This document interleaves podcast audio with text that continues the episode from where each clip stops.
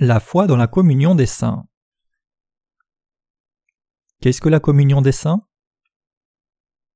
Ceux qui ont reçu le salut de tous leurs péchés en croyant dans la vérité que Jésus est Dieu lui-même, ainsi qu'au baptême qu'il a reçu et au sang qu'il a versé à la croix, sont ceux qui se sont joints à la famille de Dieu. Comme Éphésiens 2, 19 le déclare, Ainsi donc vous n'êtes plus des étrangers ni des gens du dehors, mais vous êtes concitoyens des saints, gens de la maison de Dieu. Les justes sont en relation les uns avec les autres.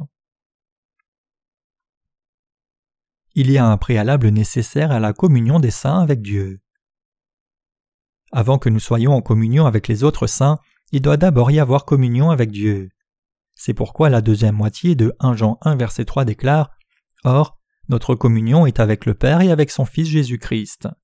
C'est exact. Il doit d'abord y avoir communion avec le Seigneur. Pour qu'il y ait communion entre le Seigneur et nous, nous devons d'abord recevoir la rémission de nos péchés en croyant la parole de l'évangile de l'eau et de l'esprit qu'il nous a donné. Pourquoi? Parce que le Seigneur est le Saint qui est sans péché. Ainsi, ceux qui ont une juste communion avec le Seigneur acquise en recevant la rémission du péché peuvent avoir une juste communion avec les autres personnes aussi. Les saints qui furent sauvés par le baptême et le sang du Seigneur peuvent être en communion avec Dieu, au-dessus d'eux, et avec les saints à leur côté.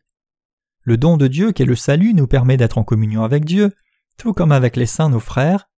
En d'autres termes, à cause des œuvres du baptême de Jésus et de son sang précieux versé sur la croix, nous qui étions ennemis de Dieu précédemment, le servons maintenant comme Père en étant d'abord pardonnés de tous nos péchés. De plus, nous devons aussi pardonner, comprendre et être en communion les uns avec les autres lorsque nous admettons les œuvres de Christ qui ont parfaitement effacé les blocages entre nous. L'essence centrale de la communion des saints, c'est le véritable évangile et le véritable amour. En accordant la justice du salut par son baptême et son sang versé sur la croix à ceux qui croient, Jésus déclare Vous avez reçu maintenant la rémission de vos péchés. C'est le Seigneur qui nous le déclare. Et il nous exhorte à aimer le Seigneur et à vivre aussi en paix avec nos frères les saints.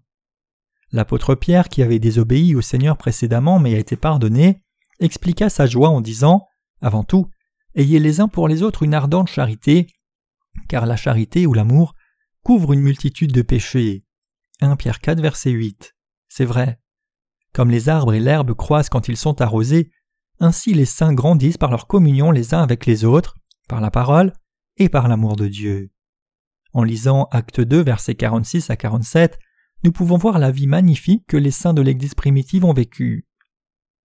Ils étaient chaque jour tous ensemble assidus au temple, ils rompaient le pain dans les maisons, et prenaient leur nourriture avec joie et simplicité de cœur, louant Dieu et trouvant grâce auprès de tout le peuple, et le Seigneur ajoutait chaque jour à l'Église ceux qui étaient sauvés.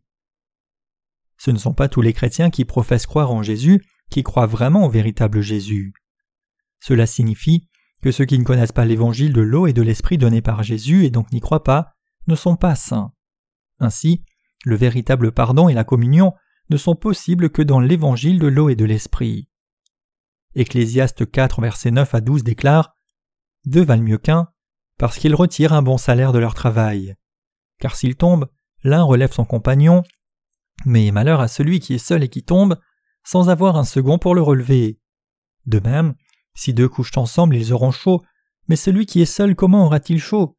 Et si quelqu'un est plus fort qu'un seul, les deux peuvent lui résister et la corde à trois fils ne se rompt pas facilement.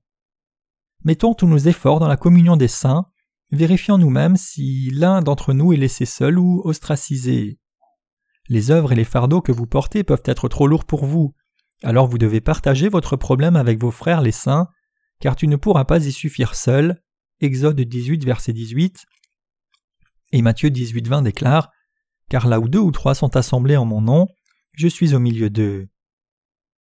Il existe un dicton oriental qui déclare Quand la paix est dans la famille, tout va bien. Allant un peu plus loin, nous pouvons dire Quand il y a la paix entre les saints de l'Église de Dieu, tout va vraiment bien. Lorsque les saints sont en paix avec Dieu, tout fonctionne. C'est lorsque nous sommes d'abord en paix avec le royaume du Seigneur que nous pouvons avoir la paix dans nos familles et les uns avec les autres.